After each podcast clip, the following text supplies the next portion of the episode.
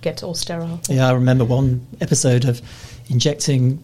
I think we got to about twenty mils, but it was through about five different Stances. venipunctures. yeah, and it was Five- very. four, Yeah. four or five mils orange worth. It was, yeah, so no, it, I think it can be difficult. Yeah. And it's the patient.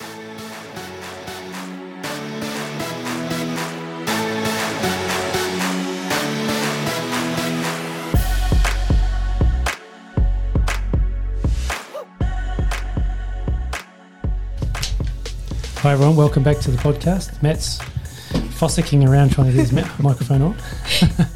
Testing. Um, this week uh, we have um, I have uh, Sneha and Matt with me, and Sneha's going to be in charge of this episode as uh, she suggested this as a topic. Um, Yeah. So, Okay. yeah, what's so, the the topic? so the topic is da, da, da, no, how to perform an epidural blood patch. and the reason um, I suggested this topic is because just a couple of weeks ago I had to do my first epidural blood patch as the as a consultant, but also as the like primary operator, the epiduralist. Whereas before that, I've al- always ever been the phlebotomist. So. Um, so I've seen a lot done, um, but it was just interesting to actually do it for the first time. And all these sort of questions and thoughts came through my mind as I was doing it. So I thought, why not do a podcast um, on it and pick your brains? So yeah, thank you, Roger and Matt, for well, thank you, uh, Sneha, because I've been pushed by you to read the review articles that you emailed through, and I realised that there's a lot more to it than I realised. Mm.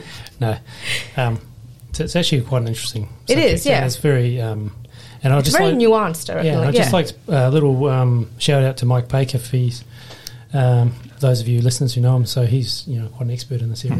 area. Or, Certainly is. he's um, led the way in a lot of the um, and most of the stuff that I learned, I learned just from hearing him talk and- Mm. rather than reading these articles. And that's what I'm hoping to do is getting your experience and your tips and tricks and things that sometimes you may not read in the articles, but that you, you've learned from doing Mm. epidural blood patches. So uh, we'll start off with, uh, I guess, just a bit of background. How many blood patches have you both done off the top of your head, Matt? It- As the probably Proceed. seems seems like more than we probably have done. Yeah. So, like, um, but I, I, over twenty. 20, yeah, yeah, Mm. okay. I, yeah, honestly, I don't know. I guess some- tw- somewhere I'm probably if I'm guessing twenty to thirty. Yeah. I've okay. done probably two thirds of them here at this the women's hospital, but I've, I've def- definitely done quite a few uh, in other hospitals and for patients who are not non obstetric as well. You know, people with lumbar, Mm-hmm. lumbar punctures and Other, people that had other, other Spinals things done and to them. things, yeah. okay. But I think you know when when you divide them out between your colleagues, um, you don't actually do that many. No. it's one of those things that feels like you do more than you probably do. Mm. Yeah, that's right. Mm. So I definitely don't feel like I'm an expert or anything Hmm. like that. I don't know if anybody feels like an expert. you no, know, I think that's really. true. Yeah, Yep. um, which is why we're also talking about it. So hopefully, um, gives people a bit of more confidence when doing it themselves. Um, so, an epidural blood patch is, for anyone who doesn't know, is an injection of aut- autologous blood, which is the patient's own blood, into the epidural space to seal off a dural tear. Um, and who can do epidural blood patches? Well, anaesthetists, obviously. Uh, neurologists do them often, and also interventional radiologists Yep. anyone else that could do them? I guess Yeah. anyone could do them, Could whether they- they should, should do, do them.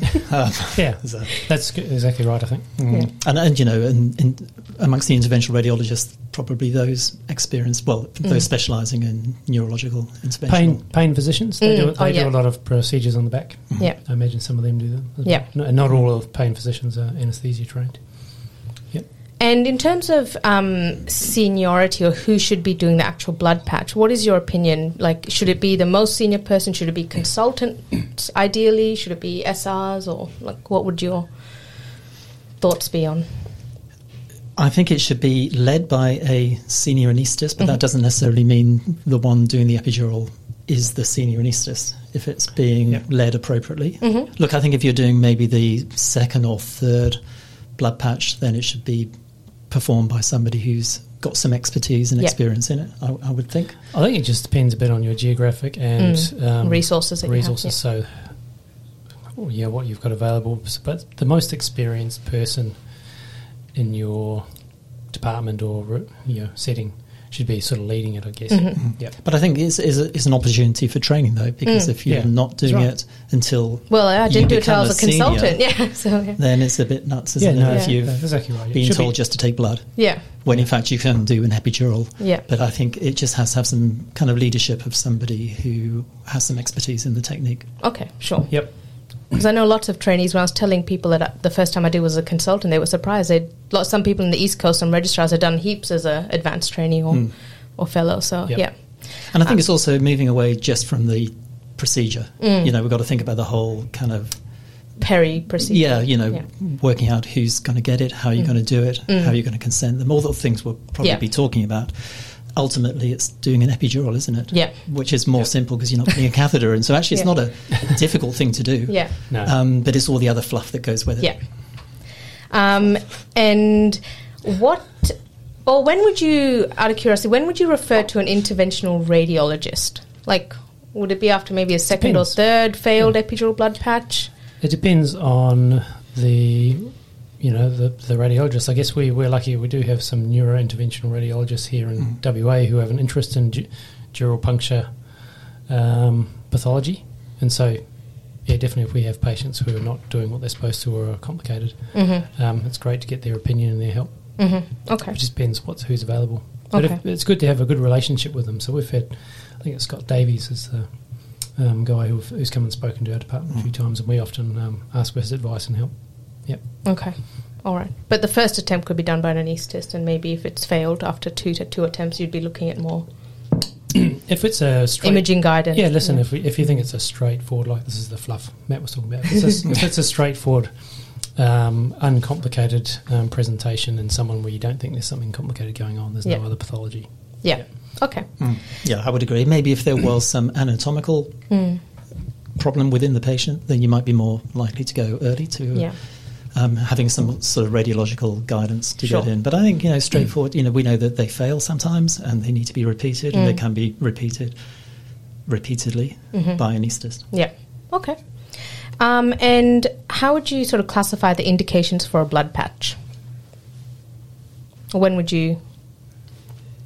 What what, what sort of yeah? What procedures would? Or in Uh, what instances so- would we do a blood so patch? when would you do it? Yeah. So well, they, well, I think you have to know that they have a dural um, tear or leak, or highly suspect that they have a dural tear or leak, and that has to be causing symptoms that you're treating. So, um, you know, for example, um, you know, someone could have known dural puncture. Well, you know, everyone who would do a spinal line gets a dural puncture, but if they don't have any symptoms, um, then I, in my mind, there's no point it's not um, indicated until you're you know, you're trying to because there is some risk involved in doing a blood patch, Mm-hmm. so you have to have some reason to do it. So someone with a symptomatic headache is the classic thing, but Yeah. sometimes you probably go into this. That sometimes they don't have headaches; they have neurolo- uh, some neurological signs like tinnitus or um, neck pain and some other sort of weird presentations. But they may that, that may be an indication as well. Okay. We actually cover quite a bit of the PDPH stuff in another previous podcast, I think. So um, we can go in if anybody wants to know when to do a blood patch and what sort of signs and symptoms to look for, then um, have a listen to that earlier podcast. Um, so, yeah, so indications like mostly for us, it's usually procedural related. So either due to an inadvertent dural puncture, Yep. um, a single shot spinal, or even a diagnostic LP. Um, but other non procedural ones would be spontaneous intracranial hypotension, which I think a lot of the neurologists see, and that's when they do Yep. blood patches for that. Um, okay, what are some contraindications? Would it be the same contraindications for a normal epidural, pretty much? Yes, thinking of the contraindications of a normal epidural. So, should we whiz through those quickly, Yeah, yeah, Roger? Um, patient refusal. yeah, um, lo- you know, sepsis or infection over the um, local site, you know, around where you want to do the procedure, um, or systemic infection, uh, coagulopathy. So if you're worried about, um, um, you know, any sort of form of um, acquired or con- or um, pre-existing coagulopathy or, or anticoagulants have been given recently. Um, anatomical contraindications. So you know, some people have um, you know anatomical structures in their back Mm. that they were born with.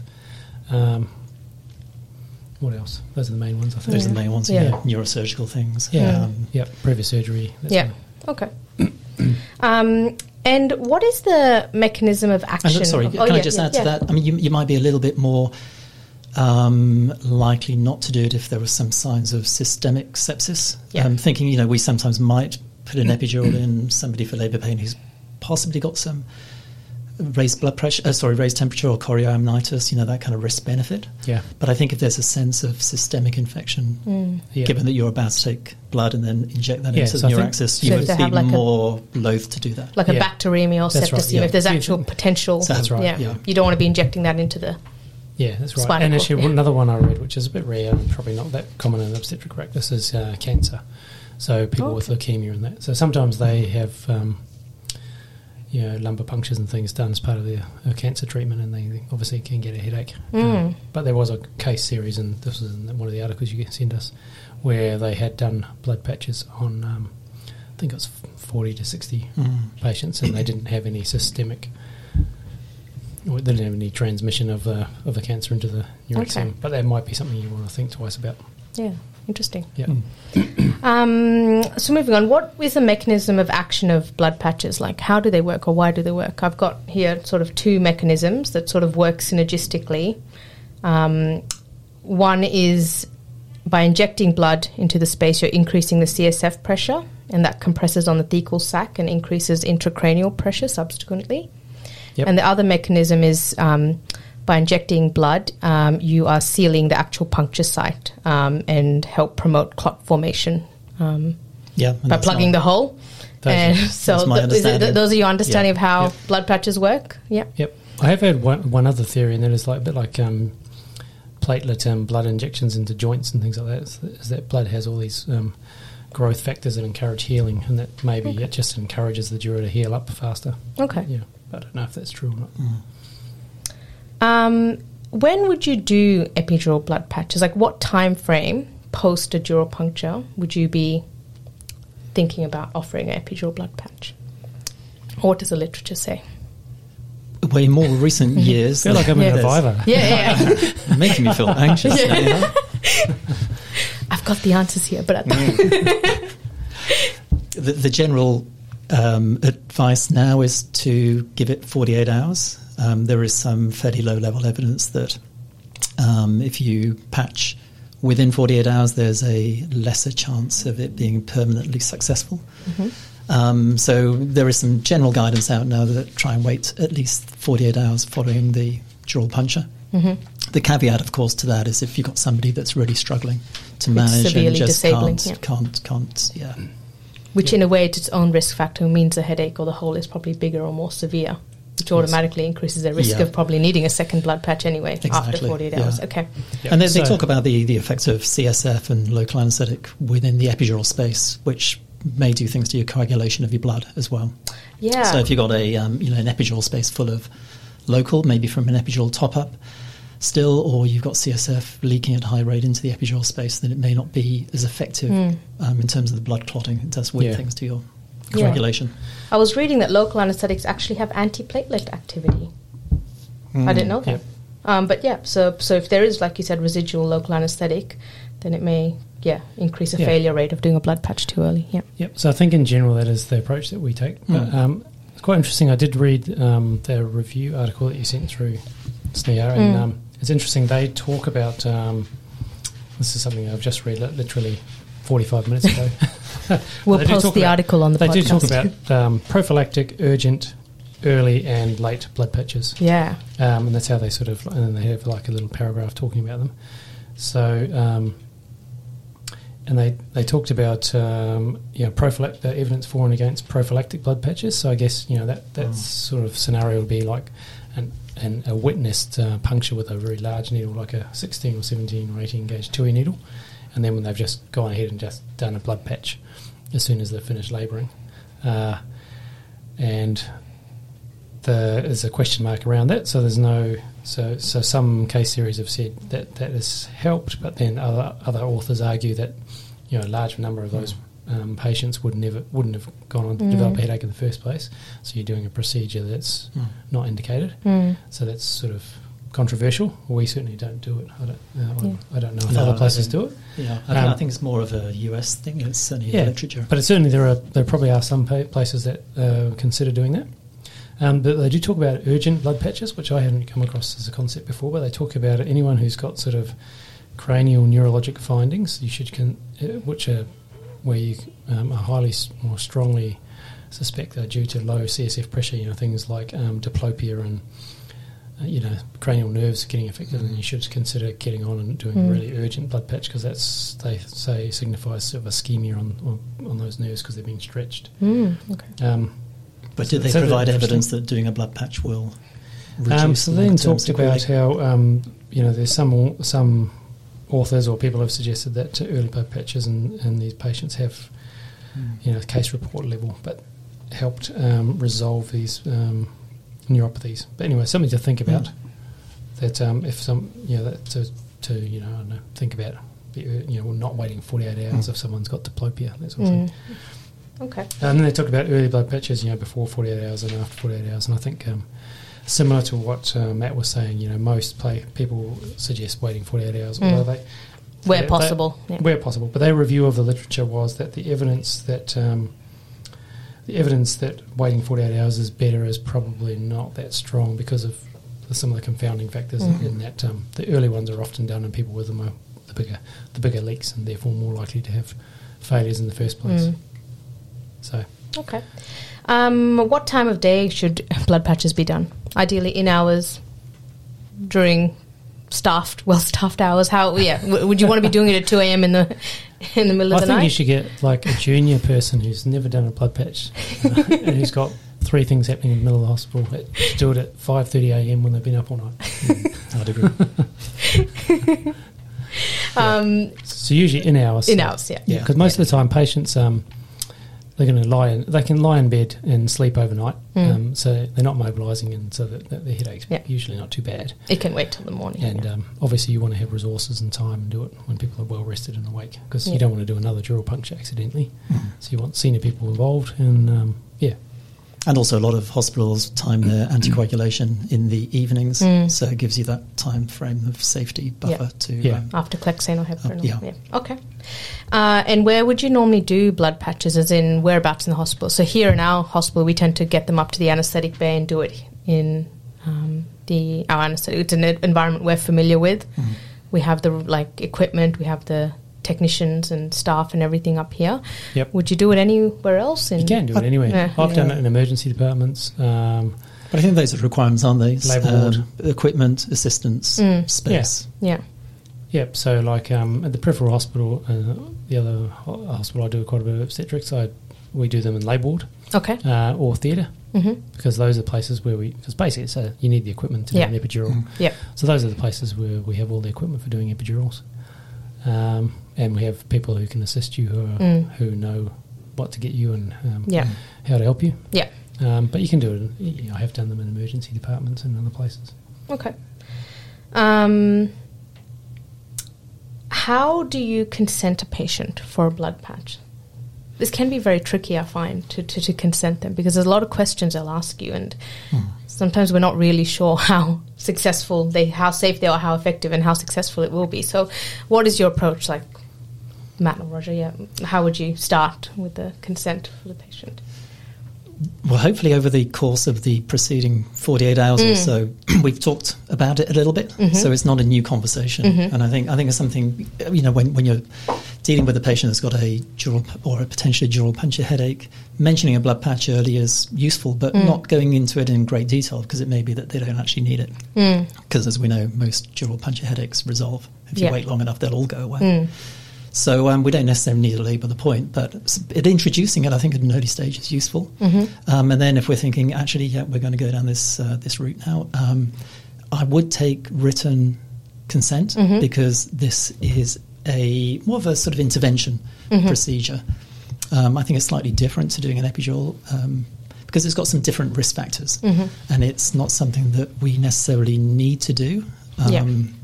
So I sort I, of elective, I guess. Yeah, yeah, so I, I, I Yep. would I would see it more. Would, would you agree, Roger? Yeah, and, um, yeah, and I think it's not like s- you know um, women who are in labour and uh, in pain, and it's you sometimes you just do verbal consent. I think this is Mm-hmm. Mhm. something that's you know a much more considered decision, and you want to. I think so. Yeah, and we've got time to Yeah. do that Yeah. as well. um, the uh, f- I would say why we're doing it, what the potential benefits are, which Mhm. is resolution of headache, and then in terms of the risks, um, I would talk about uh, number one is failure, Mm. uh, and I would say that most of the time they work, but a reasonable proportion will fail, Mm. and we may need to do it again, and we can talk about success Yeah. rates a little bit later. Or now. Oh yeah, we can talk about it now. Yeah, Probably, yeah, yeah. we should Now's probably a do it good- now. If the pa- Yeah, patient's like, and- "Well, what do you mean? how how That's my many chance. fail?" Give me some Yeah. numbers, Doc. Everyone, Yeah, and I- everyone everyone, gets- everyone loves numbers. And the I- uh, numbers, yeah, have, I mean, have I've got changed here. over yeah, the they've years, uh, changed, and you there's know, sort of and- very the various quoted ones, but the one I've sort of kept is one third partially relieve your symptoms, another third fully relieve your symptoms, and then another third don't work. But happy to be with that. So it just, just, goes to just- show just that we- processing that. Yeah, yeah, so- Um, so, so two many thirds, different- two Yeah, thirds yeah. of the time, two thirds of Yeah. the time, roughly sixty five percent of the time, you'll Yeah. get some relief, you Mm. get some. It'll help. some relief. Yeah. and, um, and and I think the the way that our success rates have come down from originally, we used to say ninety percent, didn't Mm. we? Yeah, ninety-eight percent Down to we won't, one-third. We won't follow you up, but we're pretty sure Exactly. 98% It's of you 'cause will we get just better. didn't- 'Cause we we don't didn't- hear back from you. Yeah. And if we don't hear back, that means your headache's Yeah. gone. But of course, yeah, if you study it better, and and you know a lot of those numbers have come from Mike Peg's Yes, study, study, looking yeah. at the different volumes of epidurally blood to put Yeah. into a blood patch, and I think yeah, I think it was exactly that. So permanent cure, which is probably what we're aiming for, Mm. was only present in about a third. Mm. which is really remarkable. But then when you look for it and you study it well, that's kind of what you what you find. Mm. But then you know, partially resolving a headache, I think is good. Yeah. So I think yeah, we can partially or permanently resolve the headache in about two thirds of cases. Okay. But I think you know most of the time um, it does go away. But unfortunately, in, in not an un, not a small proportion, Mm. it does recur, Yes. and I think that's important too. But you And- can, you can say, look, when it does recur, is often not as severe Yeah. um, and we may not need to do anything beyond that, but we also may need to repeat the blood patch. And the su- success rate is higher with the second blood patch. I think it goes up to maybe 18, 19. yeah, I would caution that because Okay. you're looking at very small numbers now. Okay, Because yeah. you're not actually, yeah, we haven't, we haven't really studied those Mhm. repeat blood I, patches. I must admit that I, I'm a- I, I throw out those numbers, but I say please don't hang your head on them Yeah. Yeah. because yeah. they're very wishy-washy. Yeah. We haven't really talked about this, um, but so, so I guess patients want to know when should we pull the trigger on because basically you say to the patient, we can for it. wait, and most of the time, like everything in your body, everything heals, and eventually this will heal Mm. over. The whole will heal over by itself, and the headache will go away. Um, so they want to know when should we pull the trigger and go for a blood patch, Mm. and so that's that's the sort of the art of it, isn't it?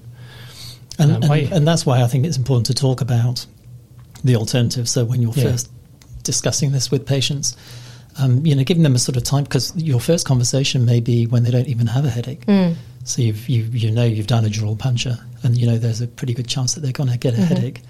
Um, so even providing that guidance that you know what's potentially going to happen over the next few days. Yeah. Yeah. Yeah, so I usually phrase it in um, the two things that sort of push you towards a blood patch are f- the inability to function. So if you literally cannot get out of bed and shower and look after your children and your baby, uh, pretty then you good. Mm. should think about it. Um, or if it's um, you know really severe and it's just um, you know really upsetting and you know like you know really severe pain where you're getting depressed and you can't sleep and it's just Mm. yeah, it's really wrecking you. If it, yeah, that's a sort of subject, Mm. subjective thing. Yeah. Um, and also after a trial of conservative th- therapy of you know 48 hours is, them, is, Mm. is the time we go for. Um, but often you know, pe- people will try you know go for three or four days and it's still really bad. And they Mm. say no, I've had enough. Okay. I think a lot of the time they, they know. yeah, know they, when they usually tell us. Yeah. they- and, and sometimes they might think, well, I might might go for it, and then the next morning, do you know what? It's getting better, Better. and then Yeah. we never go there. So Yeah. I think regular follow up, knowing, um, you know, making it clear what's potentially ahead And what the options are. and, and Mm-hmm. what the options are, and Mm. what the alternatives are as well. Mhm. Yep. So we'll talk about um, yeah, f- risk of it failing, Mm. and then those um, more common, though Mm-hmm. less severe side effects. And uh, of those, backache was Mhm. you actually doing Backache is the epidural. most very common, very yeah. common. You, you, you see it almost all the time. Mhm. Uh, but the important thing I think is um, well, let patients know that backache is very common, as we do the procedure. It's not necessarily a bad thing. Mm. No. Um, and if you do get backache whilst you're doing it, you can just slow things down and then gently restart again. Um, longer term backache, look, the sort of short term backache does seem to hang around for a little bit. Longer term backache is a thing potentially. Um, and then you've got these sort of very rare neurological things like arachnoiditis and Yep. subdural hematomas and just weird stuff. Um, Yeah. and then all the other risks we've talked about of a normal epidural, normal epidural. and the risk of a repeat dural puncture. Yeah. Yes. The, the risk of it failing Without and needing- scaring and needing everyone, to yeah. have another one. You may yeah two we holes. Haven't, we haven't really mentioned this, but I think Yeah. my, my gut feeling is that nowadays, if, if you, the first one fails, you should be thinking about and doing some imaging before you move on to do another one. For, for the- you mean after the first blood patch yeah? fails? So once you've done Yeah. one blood patch, if you haven't already, you should be thinking to yourself, we should either imaging or reconsider your diagnosis. Yeah, we even. should- Yeah, reconsider. Yeah, yeah. that's my gut feeling. I know that, yeah, there are sometimes you have patients where it's a witnessed obvious dural puncture. And there's CSF Mm. sprays everywhere. Everyone knows it's dural puncture, and they have a classic headache, and they don't have any neurological signs. And you do one blood patch, and it doesn't work. And then you're like, oh, should we do an MRI before we do the next one? I don't know if we're going to talk about this, but Mm. people can get subdural hematomas and other things from the, low, from the low, absolutely, yeah. from the low Actually, yeah. CSF pressures. So I don't know. I think we, um, in general, we should have a low threshold to image them with an MRI. But But I think if you did a blood patch and the headache went away, and it was a sort of slam dunk blood Yeah. patch, um, and the headache went away and then came back over the next few days, yep, I think, and it was positional and had all the other characteristics of a postural puncture Yeah. headache. uh, Personally, I think it would be reasonable to proceed with a second Yeah. blood patch without imaging. But I would agree, Roger. Any doubt with the um, The clinical the picture. clinical Clinical diagnosis, Yeah. yeah. and two things can happen at the same time. Yeah. Yep. So that was actually one of my other questions. Do you need to do imaging prior to every blood patch? But we've just answered that. that Yeah, Sorry. not every Yeah. blood patch. Yeah, but no. every, every Yeah. If there's individual. any doubt you could or- individualise that question. Yeah. there's no answer. There's no black or white answer for that. Okay. Um, uh, sorry, you just mentioned something earlier. How if you, if so if you did do a recognized dural puncture and you were counseling the patient the next day, uh, what rate would you quote as her or him or her getting a um, headache? Obviously, assume it's assuming it's a 16 gauge TUI, 16 or 17 gauge TUI. Would you say there's at least a 50% chance you'll get a headache, or is there any? Or well, depending on the patient group, Yeah, Yeah, obstetric patients. yeah, yeah, it's probably I don't know what do you think, eighty percent. So, yeah, 70, 80 percent. 70, yeah. Mm. More likely than not. Yeah, Yeah. Okay. With a two E needle at least. Okay. yeah. Yeah. Um, okay. Uh, okay. Moving on to uh, who should be doing this. We sort of briefly talked about it, how senior the, the practitioner should be. Can you do? Normally, we say blood patches are a two operator procedure.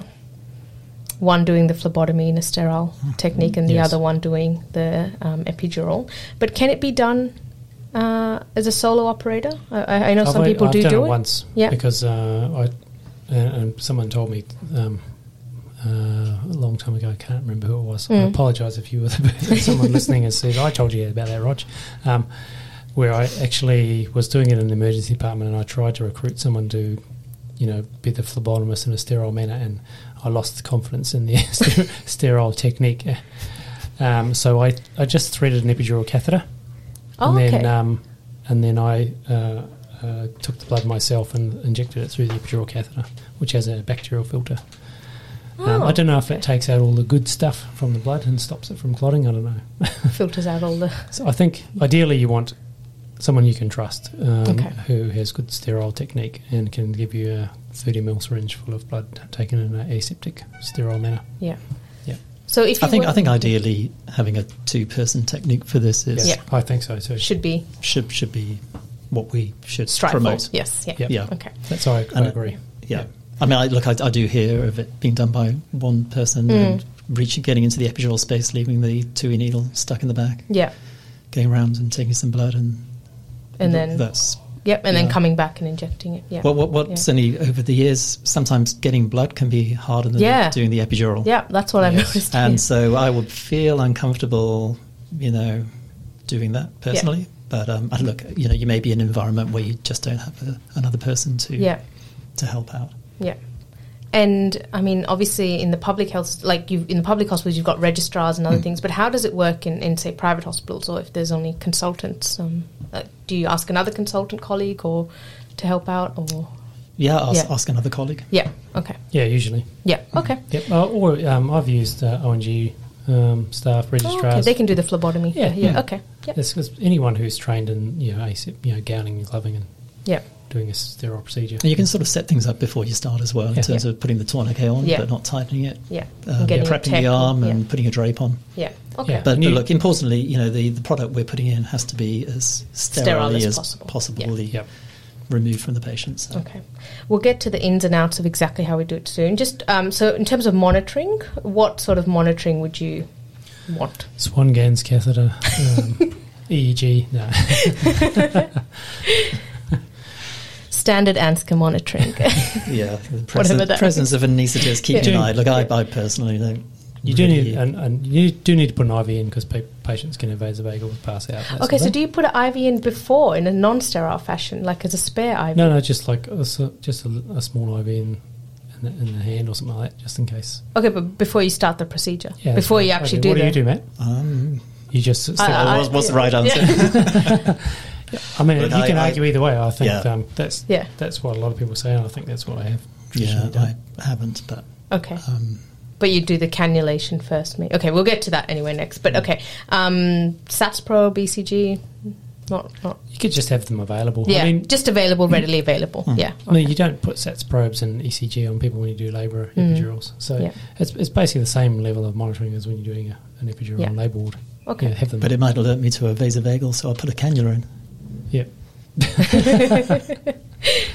Um, Look, I, I think you know. Um, Depends. Yeah. You can argue either way. there's no no Yeah. harm with just putting a sats probe on the finger Yeah. and putting a Yeah. cannula in. Yeah. Yeah. I sort of just put a SATS probe on and I put a blood pressure cuff on.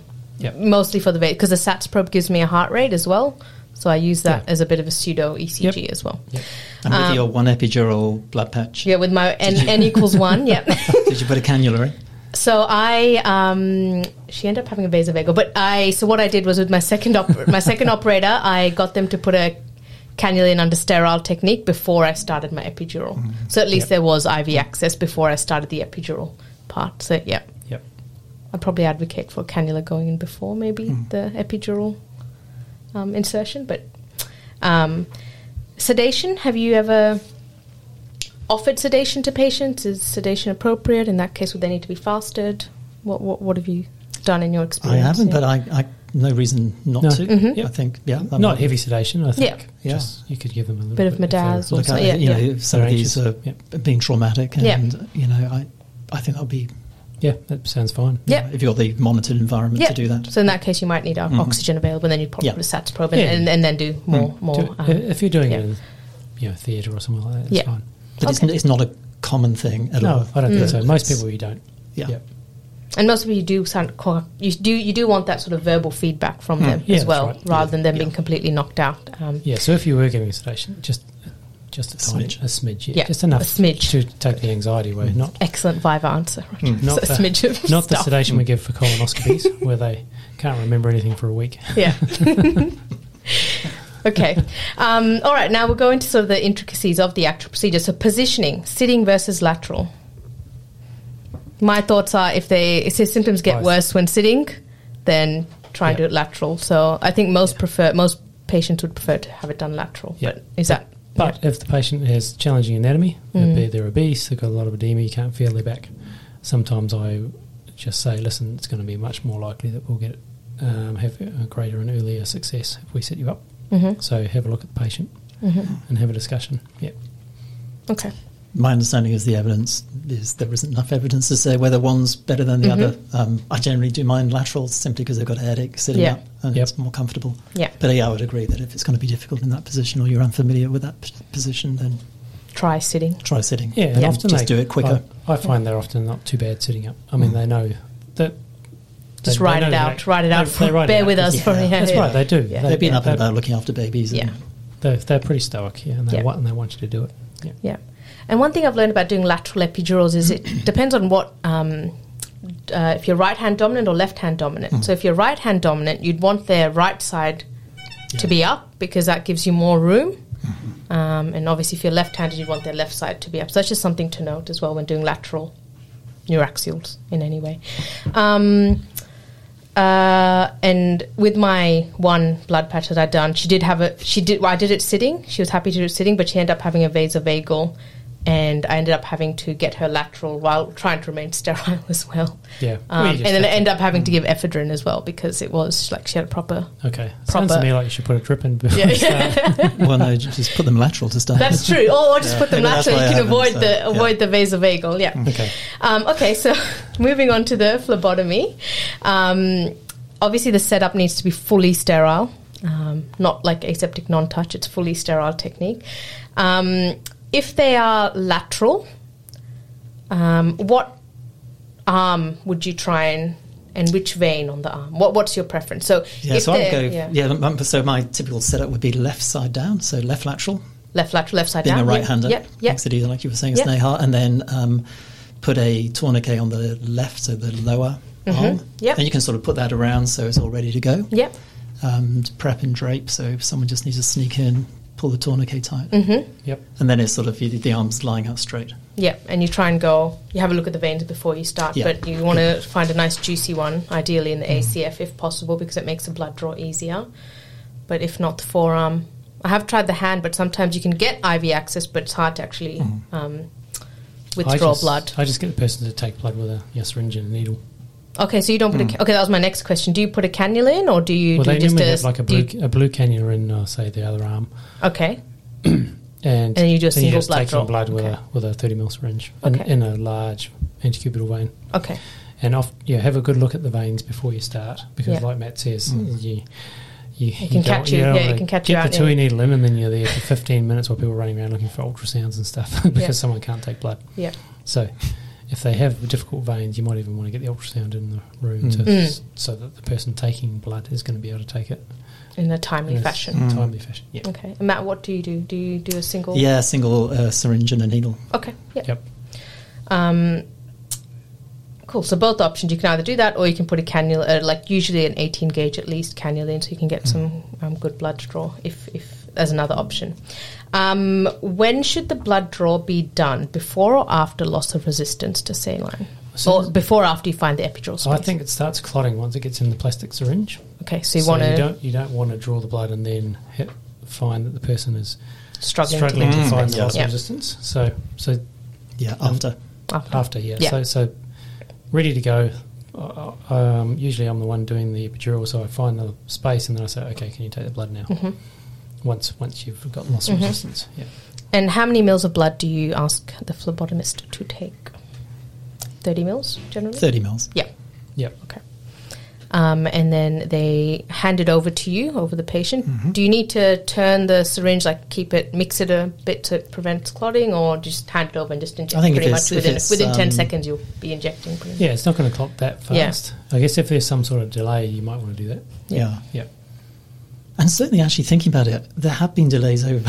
Some, some of the, the biggest problems I've experienced have been getting the blood. Yeah. Yeah. Maybe, maybe maybe we've focused too much on the, the epidural, Epidural bit, bit, and yeah. not on the blood. And I think that's a good point. Having the ultrasound, maybe looking, just In being very advance, clear yeah. where you're going to go beforehand. Yeah, before you set up And- and get all sterile. Yeah, I remember one episode of injecting.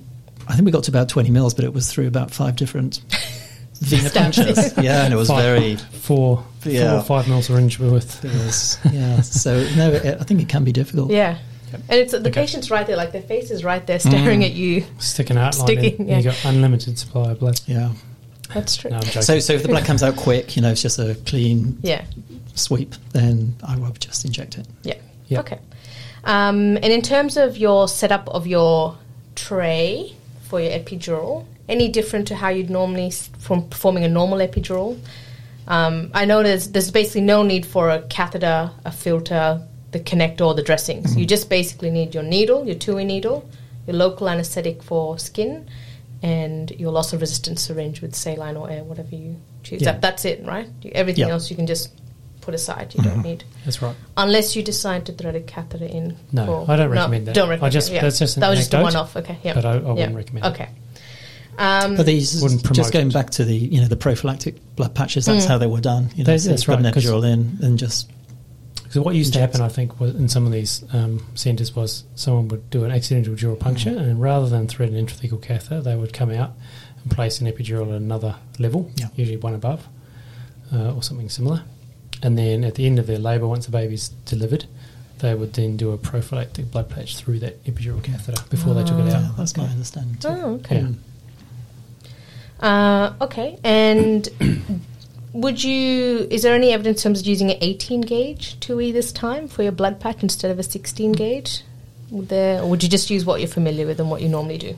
Dunno, Keep it yeah. as You just do what you're familiar Yeah. with. I mean, Yeah, obviously I you, would do- agree. you do it Yeah. really carefully because Yeah. you're trying not to do another um, dural dural puncture. puncture. Yeah. I haven't heard of anyone doing a accidental dural puncture during a blood patch, but I guess it has happened. Have Hmm. Yeah. you? Have you, Matt? Oh, I've heard of um, subdural, lumbar subdural injections. So we've kind of half done a dural puncture. Yep. So we've Yep. injected the blood within the Dural subdural, subdural space. space. Okay, yeah. And the cases of arachnoiditis are presumably from an intrathecal injection of blood. blood. Yeah. Yep. So, so we look at has happened. Yep. Yeah. Okay. So before you do inject the blood, so if you get loss of resistance and you're like, yep, happy with the loss of resistance, you get your phlebotomist um, to draw the blood. So before you inject the blood, you do another check to make sure I- you're definitely, yeah, I- definitely, I yeah. do, Sneha, Yeah. yeah, especially if there's been a delay in getting the blood. yeah, yeah. So do another check to make sure you're definitely in the space, then Yeah. inject the blood. But not injecting a load of saline. yeah, It's probably not a problem if you did, but yeah. Yeah. Well, actually, one of the one of the papers said that they used to in the past just inject saline. Is Hmm. that it used to be epidural saline patches, basically? Yes. But yeah, And that, but they're only transient in Yeah. effect. So they, Yeah. they they worked in this, the way you described. They would probably is work on push- that first they push mechanism, which CSF. is increasing CSF Yeah, they do. pressure, but not actually sealing the, the Yeah. hole. And so people, I I think, have used things like dextran and colloids and stuff, which hang around in Hmm. the, and longer than a crystalloid. Um, when I but they're not as good as blood. started many moons ago, we, we would hang up a bag of saline on an epidural and just infuse a litre, thinking that it was going to help Sorry, because it through a seemed drip to or through the epidural? through the epidural Oh, okay. Yeah. because of that Don't- volume. please don't do that anyway. But please don't do that. Okay. That was and look, I, you know, it, Don't it, try this at it home. helps the headache. It, the headache goes away. Yeah. For the reason we talked about why blood patches work, Yeah. just by expanding the epidural's volume and the pressure. Yeah, In the it pushes intrathecal. But CSF it just from the doesn't spine last. back Yeah. up. You know, Okay. Mm. I don't think it does any harm, but it doesn't last. But Yeah. And have you ever used ultrasound when doing a blood patch as the epiduralist? And when would you use ultrasound, I, have. guess? Yeah. Yes. me too. I, I, I use ultrasound if I can't feel the anatomy in someone's spine. I Yeah. have a low threshold. For using the And ultrasound. especially when you're doing a, um, a blood patch, you want to be really cautious, I guess. Yeah. um, conservative Yeah. Mm-hmm. because, you know, they've already had one dural puncture. So if I sit, if I, usually I'm sitting them up if they've got tricky anatomy. Mm. And if I can't feel where to go, then yeah, I use the ultrasound. yeah, me too. Have you used? Mm-hmm. Yeah, okay. Yeah. Uh, and which lumbar level um, should we be targeting? So if, if the if the previous um, uh, dural puncture say at L four uh, L three four, is it, do you go at the same level, a level above, a level below? What's the I, I would go at the level or the level below, so the level at or level below? the level at or level below. Below. and that's because it tends to spread cephalid, It, the blood. Yes. So yeah, okay. So if you go That's- level, that's below, my yeah, understanding. Yeah, Yep. No, that's what it also said. Um, uh, Yeah, in I the think some papers, people yeah. have done some, um, you know, r- r- you know, um, dye studies or Investigations, yeah. investigations, Mm. or radio, Mm. radio labeled blood red cells or something. Yeah, so it can spread over several segments. Spreads- it's quite it spreads I think remarkable. it's up way to at least four Yeah. segments. It goes Yeah. up and down, so like nearly eight but segments. I presume yeah. it's very individual. Yeah. Mm-hmm. it's hard to know when you're injecting where it's going, but yeah. Mm. Um, okay, uh, and so now we're getting to sort of talking about um, Prof. Pake's article on how much blood to inject, Mm. um, and I believe that paper that he um, researched um, was 20 mils was the suggested. Is that correct? So But there were it happened three to be- volumes, Three volumes. 15, yeah. 20 and thirty mils. Yeah. yep. And I think the success rates were all they were within cooey of each other. There's, um, but the conclusion from the study was that um, twenty mils, but the the devil's in the detail because you just basically you don't want to inject if they're getting significant discomfort. Mhm. Yeah. So, Hmm. and that's still a little bit unclear. I don't think it was like a definitive answer. Yeah. Because there are some other studies. Uh, there's one I think was one I was just reading in that review article you gave us, which compared I think it was like Uh, five mils or something. seven and a half mils Yeah. with fifteen mils or something like that, and, and there was no difference. Yeah. So So it's still unclear. I mean, obviously you need some blood, otherwise you're not going to form a clot and you're not going to push anything back up. Um, you don't want to inject too much because you can cause pressure and ischemia and, and structures in the back. Um, So generally so the- speaking, do you- pragmatically, we sort of aim for 20 mils, but you Hmm. inject it slowly, and if people are getting a lot of symptoms and pressure, then you stop. Is that what you do, Matt? It is, yeah. And I think, you know, reading around Mike's paper, 20 and 30 mils was probably better than 15. Well, it was Mhm. better than 15 in terms of longer term uh, efficacy. Mhm. Um, but 20 was no better. So 30 was no better than 20. okay, But a lot of patients randomized to 30 never got 30 because they got back pain. yeah. Yeah. So that's often the limiting I think factor. reading between the lines, yeah, aim, aim for 20. Aim for Yeah. twenty. But look, Absolutely. yeah, I would agree if you're getting significant back pain or it's uncomfortable or you're now getting resistance, Mm. just stop. Yeah. Yeah. And even if you only injected a few mils, they make a salient point. And someone, if you've injected, say, two or three mils and they're getting really bad back pain, Yeah, you stop. are probably injecting into a some sort of restricted space where there's some sort of stenosis, something, something bad's So going on. don't There's try and obviously, force a, the there's issue, obviously yeah. a lot of high pressure there. You, should, you shouldn't keep Hmm. I injecting. think that's a really important point, Roger. I Don't think keep there's injecting been a because lot you'll of- cause ischemia of, of Yeah. some Mm. structure. all the focus on volume. Yeah, Mustn't take your eye off that that you may be potentially causing harm by Mm. trying to get the volume in. yeah. So don't s- don't squeeze it in if it ain't going. It's only, only go for twenty mils if it's easy and uh, not causing serious discomfort. Mm. But having said that, you know, back pain is common. Mm-hmm. Yeah, Yeah. that's what. Uh, Um, how do you differentiate between what's I normal? know.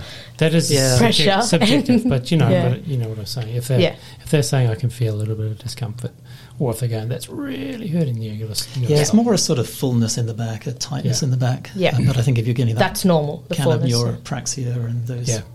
yeah, Radiculopathy If you- down the legs yeah. and things. Okay. Don't get fixated on giving the whole twenty mils. yeah. yeah. Okay.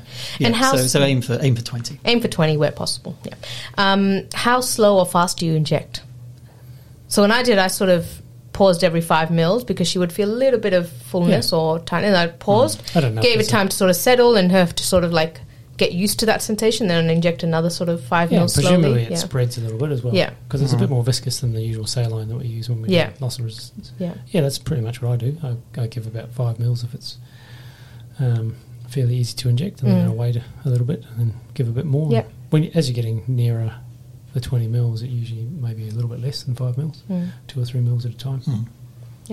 so you sort of intermittent Yeah, just Yeah. inject a little bit and then see Yeah. how they're feeling. yeah how do you do that Matt? Yeah, I think yeah, just, Just you, inject- you- yeah, you don't wait to clot in the syringe. I that's guess, true do you? as But- well No, that's right. You don't Um, want to wait. Like when I say wait, I'm like a a couple of seconds really. Yeah, I think I Five just to would 20 just seconds. continuously inject just, Just slowly. slowly, Yeah. maybe Yeah. over a minute. yeah i've got here Yeah. around 30 to 60 seconds whether that's continuously or intermittently either way Yeah.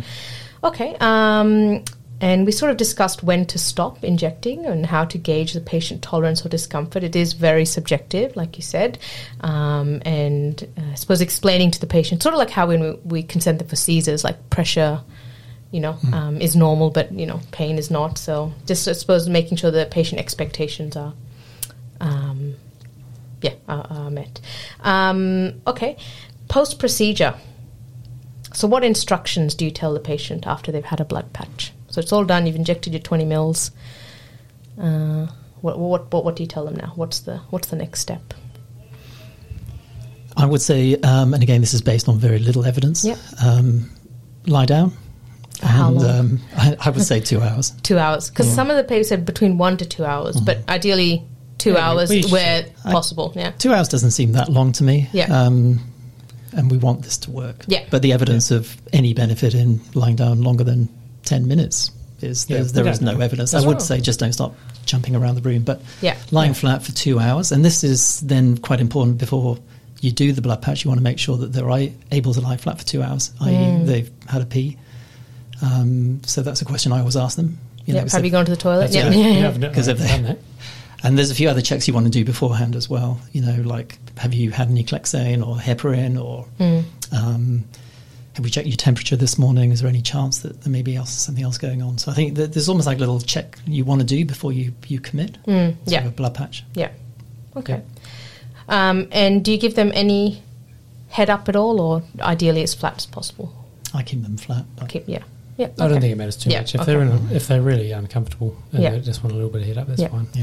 And I've got here avoid heavy lifting, strenuous activity for 24 hours. Um, which seems reasonable, um, and safety netting. So, explaining to the patient if the headache is still persisting, changing in nature, or worsening, then to consider seeking medical attention again, considering other differentials. Um, Yep. whether that's the rare things we talked about, like subdural hematomas, cerebral venous thromboses, Mm-hmm. um, other, um, yeah, preeclampsia even.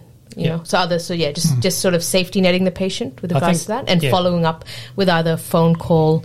I mean, our our pain service here is very good, and they almost follow up daily. Yes, I if think not if every you do few a blood days, patch, yeah. then um, is- there has to be a, some sort of scheduled follow up. It's Yeah. not it's not on, on the patient patient to contact you. Yeah, You you have have, to, to, like, follow up and make sure, Someone, yeah. not necessarily you, but someone in in your service has to f- Yeah. have a guaranteed conversation with them and see what's happening. Yeah, daily, every after two days. Well, at least three days. at least the, the first day after. Yeah. Okay. You, you also want to know if it's worked. Yeah. Yeah, That's- exactly. Um, Yeah, curiosity for yeah. Okay. Um, and how long would we wait um, before, say, the first epidural blood patch didn't work? Um, you call them up the next day, like, nope, my symptoms are still the same, if not, you know, uh, worse. So, how long should you wait before offering potentially a second blood patch, assuming you still think it's a postural, uh, if it's a dural puncture headache? I don't think there's any specific Okay. time, um, Yeah. Sneha, but I, uh, you know, individual patient basis. Hmm. If, Okay. if, if um, you know, it was all straightforward and we got into the epidural space and the headache resolved pretty quickly Mm. and they got up and walked around and everything was all good and then it came back, you would think, mm, we could do this again Again, fairly yeah. soon. Okay.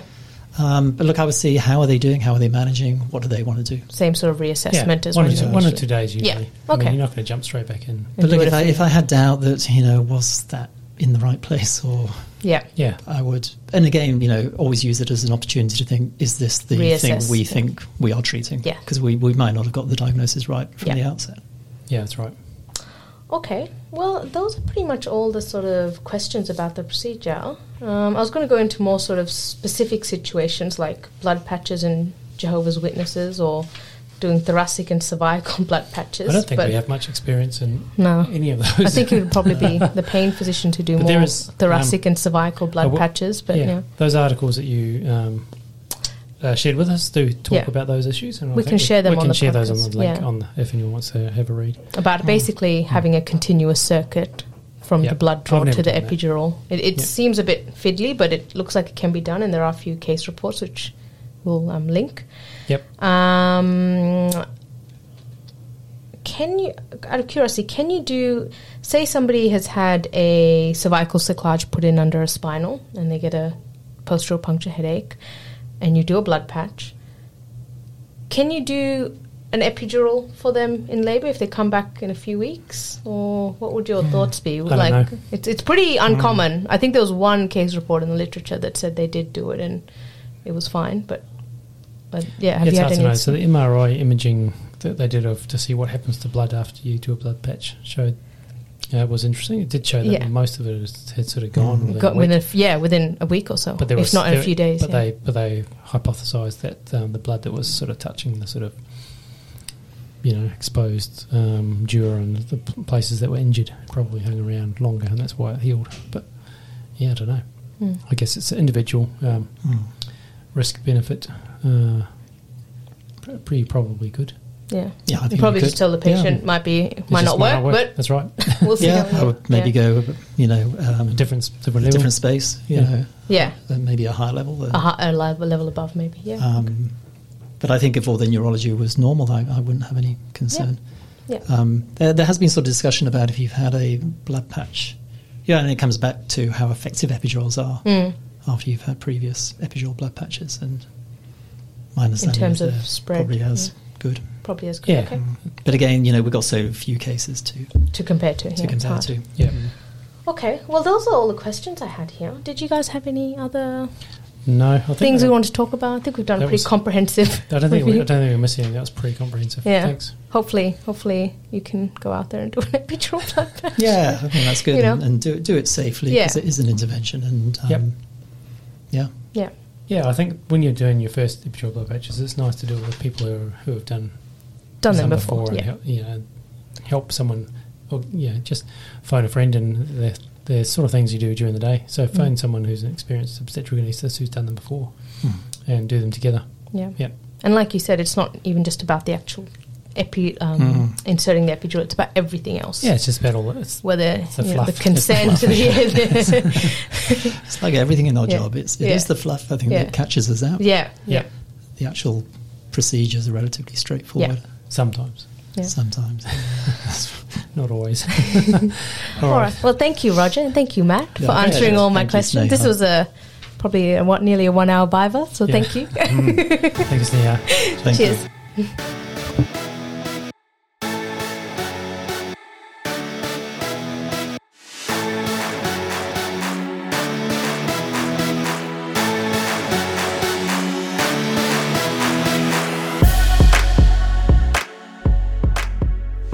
Thanks for listening, everyone. Please go to the iTunes menu and subscribe to the show if you like it. Write a review. This will also help us uh, get seen by other listeners on the iTunes menu. If you're also interested, please go to our website at www.opsandgynaecritcare.org where there'll be lots of show notes and links to uh, interesting videos related to the topic that you've just listened to. See you again next time.